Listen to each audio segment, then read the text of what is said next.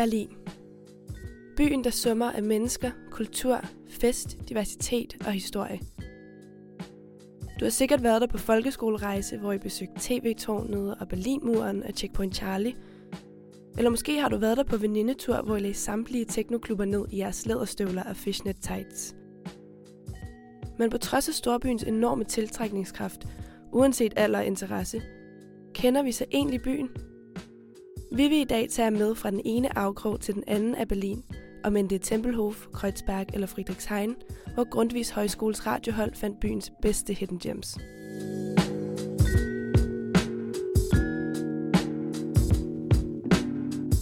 Det første sted på vores tur gennem det ukendte Berlin er bydelen Kreuzbergs ældste bygning –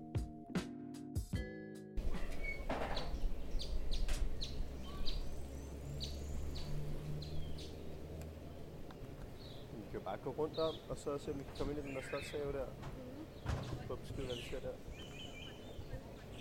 Det er vi får noget. Vi befinder os i Kreuzberg, en del af Berlin, som er fyldt med farverige caféer, lederduftende genbrugsbutikker og kreative mennesker. I en afkrog til en hovedgade nærmer vi os en rundkørsel, hvor der sidder nogle mennesker på en bænk med en mate i hånden, og lidt længere fremme kigger en børnehavegruppe nysgerrigt på en bistad. Vi går lidt længere frem og står på Marianneplads, på denne plads er en stor bygning, og bygningen hedder Kunstraum Betanien. Bygningen er udsmykket med to tårne, og mellem de to tårne er en kirkeklokke. Jeg optager det.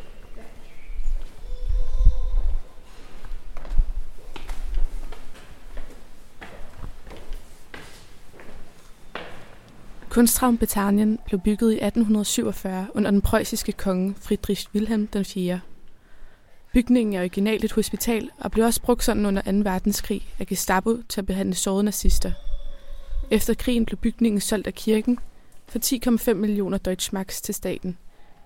Men den endte med at stå tom i noget tid, og der valgte nogle unge aktivister at besætte bygningen. I den forbindelse udviklede de stedet til et forum for moderne kunstudstillinger og kulturelle begivenheder. Og besætternes indsats bar frugt, for noget tid efter anerkendte staten, at det tidligere hospital nu skulle blive brugt som et sted for kreativitet og musik. I dag er Kunstraum en musikskole og har som kunstgalleri fokus på sociale og kulturelle problemer som diversitet, både internationalt og lokalt. Vi går på de lange gange. Kontrasten er stor. Vi ser tydeligt, hvordan bygningen er påvirket af de historiske skift. Noget af bygningsværket blev født med stedet, og andet er nyrenoveret. Vi går gennem en dør. Pludselig skifter gulvet karakter. Det, der før var gammelt slidt trægulv, er pludselig nyt blåt linoleumsgulv, som man kender fra en folkeskole. I baggrunden kan vi høre nogen spille musik. Det er sjovt at tænke på, i et rum, hvor der under 2. verdenskrig blev behandlet sårede nazister, nu sidder et barn og spiller klaver. Oppe fra musikskolegangen ser vi et skilt, hvor der står no photos. Bag skiltet er der en mikroskopisk landsby, der ligner en blanding mellem Christiania og en trailerpark. Stedet ligger lige ved siden af Kunstraum Betania. De elitære kunstnere bor klods op af dem, der ikke har ret meget. I en af de små husvogne er skorstenen skruet fast med en gammel nummerplade. Kunstraum Betanien har en brød historie. Det samme har Berlin. Bygningen bærer præg af Berlins skønne sider, men er også klart påvirket af byens historie.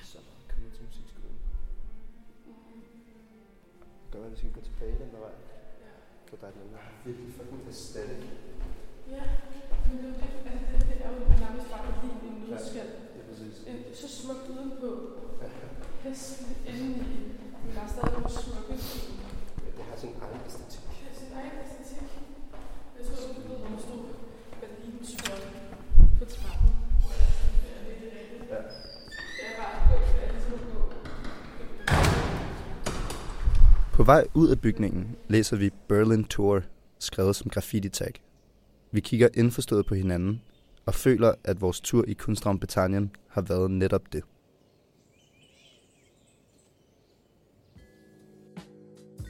Anna og Jarl var på besøg i Kunstraum Britannien, og nu forlader vi kunstnerne og går videre gennem det ukendte Berlin. Nu skal vi videre til Berlins skatermiljø, hvor Berlins urban kultur udfoldes.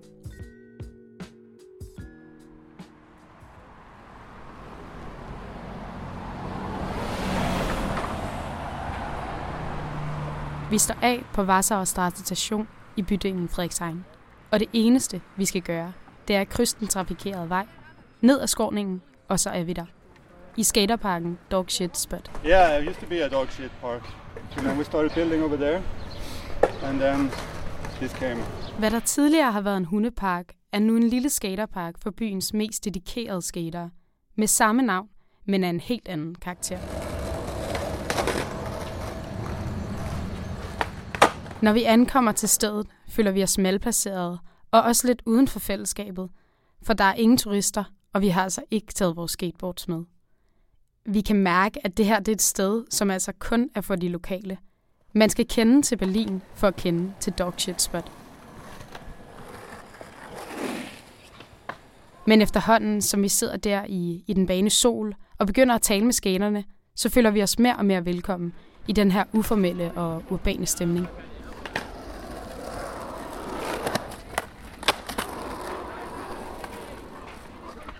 Fire mænd i 30'erne, de skater foran os på de slidte ramper, som er fyldt med graffiti i forskellige farver. Det er grøn, hvid, rød og sort. Der er et særligt motiv på en del af ramperne. Det er et motiv af en mand med en stor næse, en rynke i panden og med et fjollet smil og også en hue på hovedet.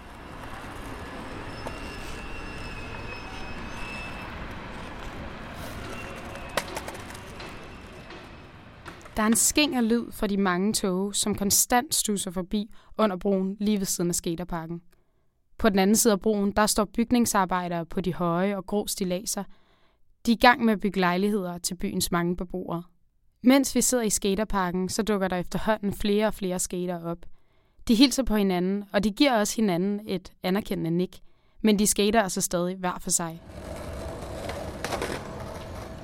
Midt i parken, der er et højt, gråt indhegnet boldbur, hvor en gruppe på 10 unge mennesker render rundt og spiller basketball med hinanden. Efter at have skatet i lidt tid, så bevæger to af de her skatere sig over hjørnet af parken, hvor der står værktøj, og der står også en spand med cement. De er i gang med at udvide parken, og de skal bygge deres helt egen skaterampe. Det viser altså, at Dogshit Spot er et område med potentiale, som er under udvikling. Og her forlader skatermiljøet i parken Dog Shit Spot, som Manon og Jeppe havde besøgt. Nu skal vi videre med Sol og Sara på café i Kreuzberg.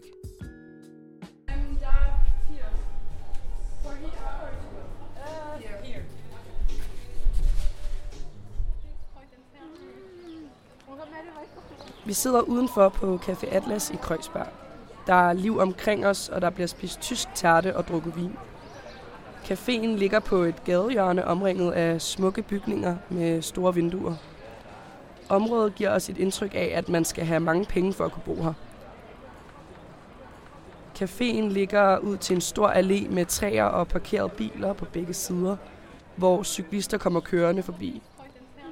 Selvom at caféen ligger midt i et gadekryds, er det kun fuglekider og snak, man kan høre.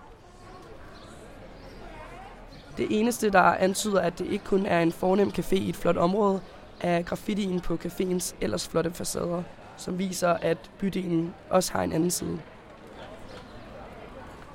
Vi rejser os og går ind og betaler. Vi træder ind i butikken, hvor musikken flyder rundt i lokalet. Okay. You too. Vi fortsætter ned ad gaden Bokstrasse og går forbi tre mænd, som sidder på en café og spiller på et lille klaver. Vi nærmer os Kotbusser og det er tydeligt, at atmosfæren og gadens udseende pludselig ændrer sig. Der er firkantede grå boligblokke med små vinduer og altaner. Dog er facaderne fyldt med farverig graffiti, som giver et aktivistisk udtryk. De tilhørende baggårde er fyldt med skrald og ligner ikke, at de bliver brugt til andet end en genbrugsplads. Vi går forbi mange med anden etnisk baggrund, og butikkerne bærer præg af, at det her er et område med flere kulturer. Man kan både købe tyrkisk døner og asiatisk mad, hvis stof blandes med lugten af en nyantændt joint. Der bliver snakket forskellige sprog, og larm fra trafikken bliver højere.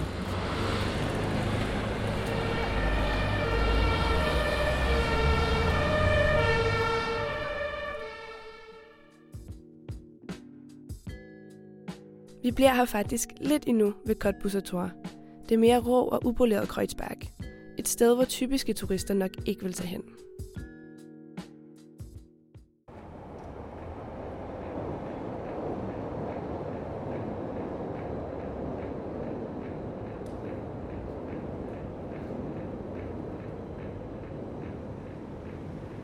Vi er taget hen til Kortbussertur, som ligger centralt i Kreuzberg, hvad berlinerne også kalder for Kotti.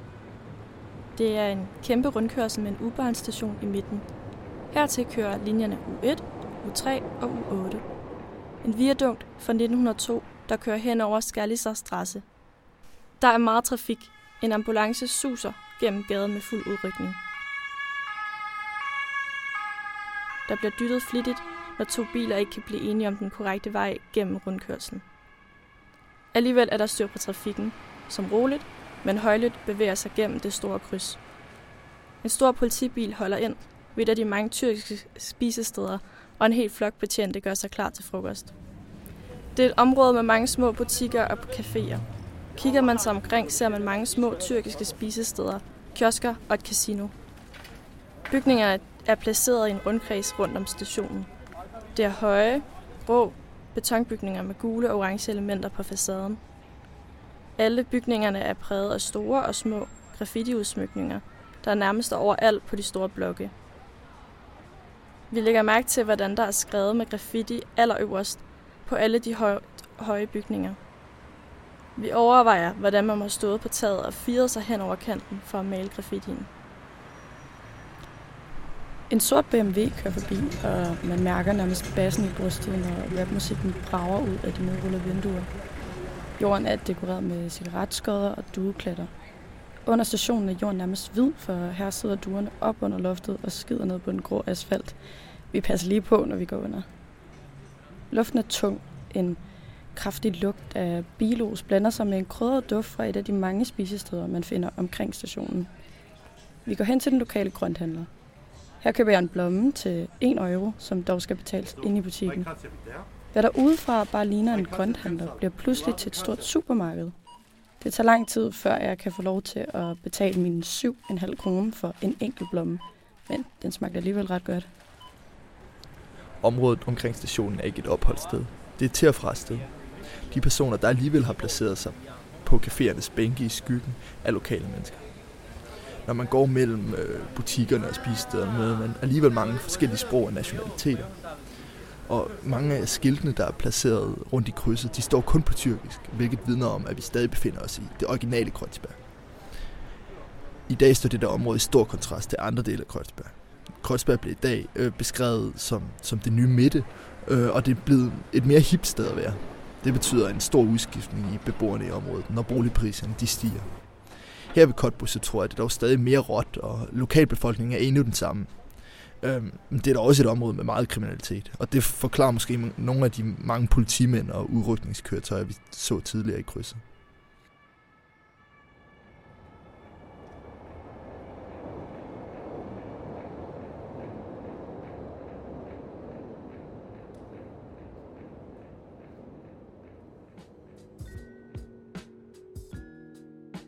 Vi forlader nu Kottbussertor. Det var Vitus, Josefine og Laura, der havde besøgt dem. Nu skal vi videre til et andet sted i Berlin. Det er et sted, der er kendt for de fleste, men det, der foregår, er for turister helt ukendt. Vi skal til en demonstration på Brandenburger Tor. Vi er på Brandenburger Tor, et af de mest kendte steder i Berlin. Sådan et rigtig klassisk postkortmotiv og rejsemål for turister. Det er midt på dagen, og termometret viser 27 grader. På pladsen der poserer glade turister i sommertøj foran Brandenburger Tor til lyden af biler, der kører forbi. Og i den tætte sommerluft, der blender bilstøjen sammen med turisternes snak og en brusende lyd fra to springvand. Fra en bænk betragter vi de mange turister, da en gruppe stopper op på pladsen. Først ligner de bare en pensionistgruppe, der tager på weekendtur med spis rejser. Men da et par af dem vender ryggen mod os, ser vi logoet på deres grønne og lyseblå t-shirts. Der står Kinder, not Hilfe. Lad os se, jeg tror, vi har fundet det. Kinder, not Hilfe. Vi har fundet en demonstration. Vi baner os vej gennem menneskemængden og hen til demonstranterne, der er ved at lægge et banner ud på pladsen med teksten Sicherheit und Würde für alle geflygteten. En ældre mand med en kasket og gråt skæg henvender sig til os, da os og fortæller energisk om deres kamp for, at alle flygtninge skal have lige adgang til EU's grænser, uanset deres nationalitet. Today we start here with a public event, so some media people will come, yeah. and, and then tomorrow we go into the parliament and have discussion with parliamentarians. Okay. And on Friday we Imens vi koncentreret lytter til en ældre tysk mand, der oversætter demonstrationens formål til os på et gebrokken engelsk, bliver vi afbrudt.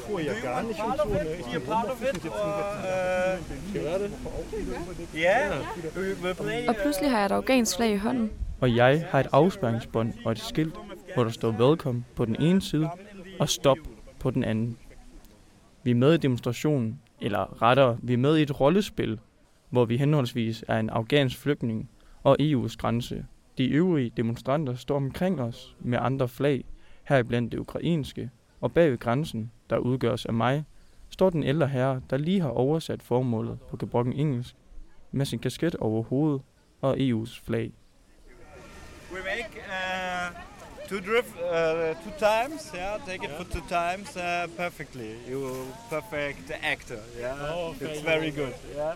Vi kigger forvirret rundt, imens vi bliver instrueret i at vente, mens den ukrainske flygtning bliver lukket ind over grænsen. Efter det bliver jagtet af to andre demonstranter i militærjakker og bliver afvist ved EU's grænse. Lige indtil en kvindedemonstrant klipper afspæringen over, og skiltene bliver vendt, så alle demonstranter bliver budt velkommen. And cut the border down. Yeah? Pludselig bliver vi afbrudt, da en russisk kvinde henvender sig til demonstranterne og os. Hun har fået øje på det ukrainske flag.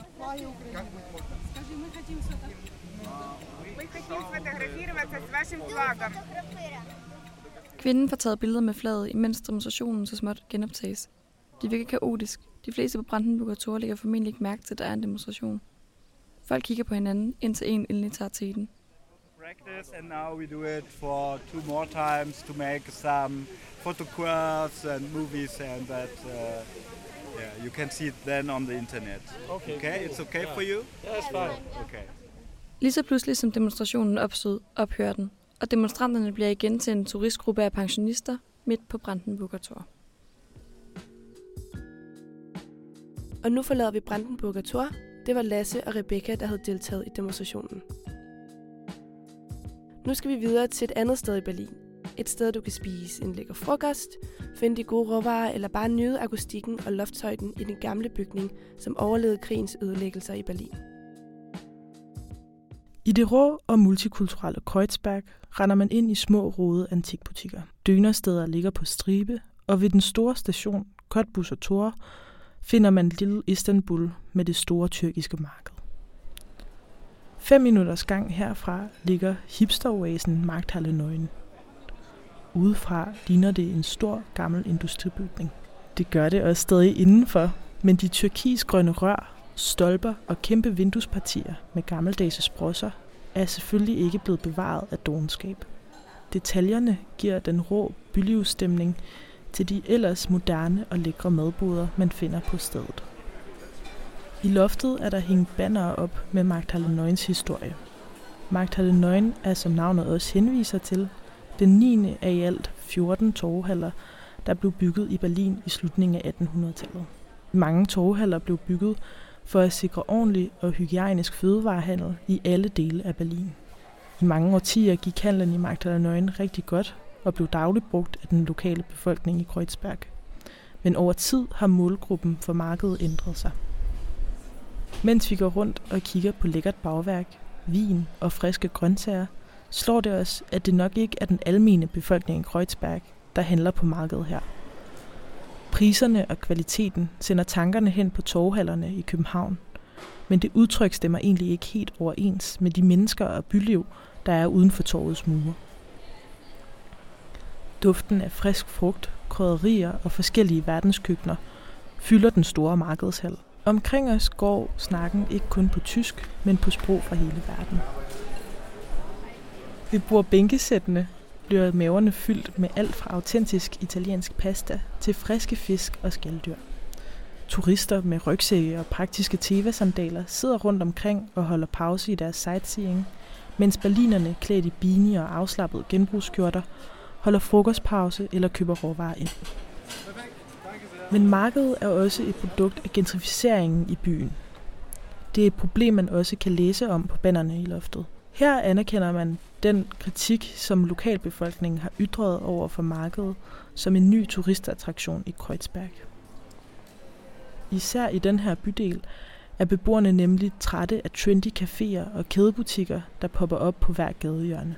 De får priserne i området til at stige, og i værste fald smider den her udvikling beboerne på gaden.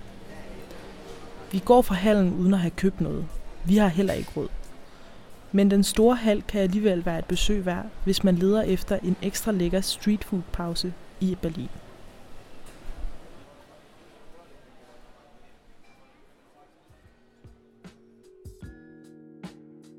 Vi forlader her Markthalle 9, som blev besøgt af Molly og Mathilde.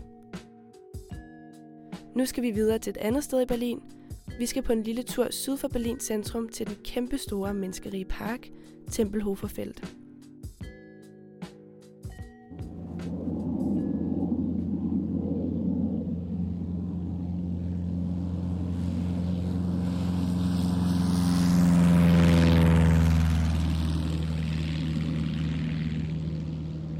Vi er taget til Europas angiveligt største park, Tempelhofer Felt. Den er kæmpe. Altså, den er 386 hektar stor. Det svarer til 540 fodboldbaner og har fuld af liv. Til min ene side sidder der små grupper af mennesker, der har foldet deres pikniktæpper ud og nyder eftermiddagssolen. Nogle griller. En gruppe unge mennesker hører musik, og jeg spotter en brunhåret fyr, der ligger for sig selv i solen og læser Camus. Jeg lægger også særlig mærke til en gruppe unge berlinertyper, der taler engelsk med forskellige aksanger, og de har næsten alle sammen mørkt tøj på og en øl i hånden. Der er god stemning, og man kan høre, at der er liv. Jeg er gået længere ind i parken, og det er som om, at det hele bare åbner sig. Der er helt fladt og åbent, og jeg opdager, hvor meget det egentlig blæser. Man kan se rigtig langt, og jeg går midt på den ene af de to landingsbaner, der danner centrum for parken. Hvor er det egentlig sindssygt, at der har været en lufthavn her engang, og så går man her midt på en landingsbane. Det føles næsten helt ulovligt at gå her. Kan vide, hvorfor den egentlig blev nedlagt.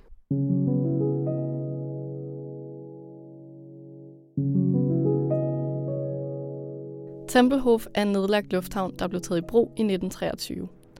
Under 2. verdenskrig foregik der en underjordisk fabrikation af militærfly på stedet.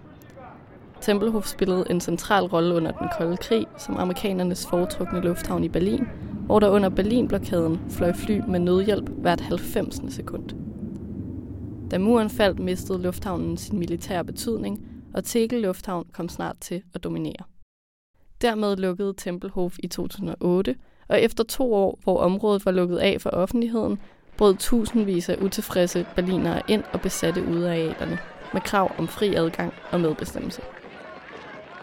Protesterne virkede, og området blev i 2010 taget i brug som den offentlige park, vi står i i dag.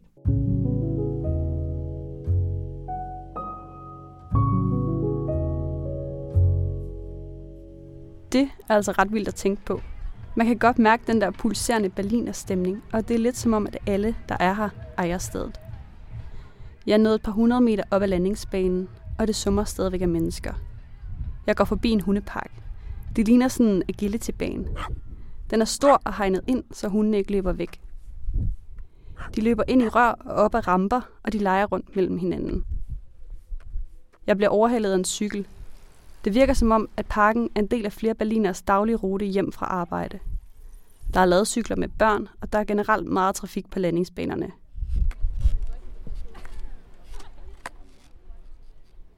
Jeg ser to yngre piger. Den ene har rulleskøjter på, og den anden er på skateboard. De samarbejder om at holde balancen. De ruller rundt mellem hinanden, og det er tydeligvis hende med rulleskøjterne, der har bedst styr på det og guider sin veninde har er så stort, at jeg helt glemmer, at vi er i Berlin. Men nu kan jeg fornemme inden af landingsbanen, der vil ud af parken, ud til civilisationen og tilbage til virkeligheden.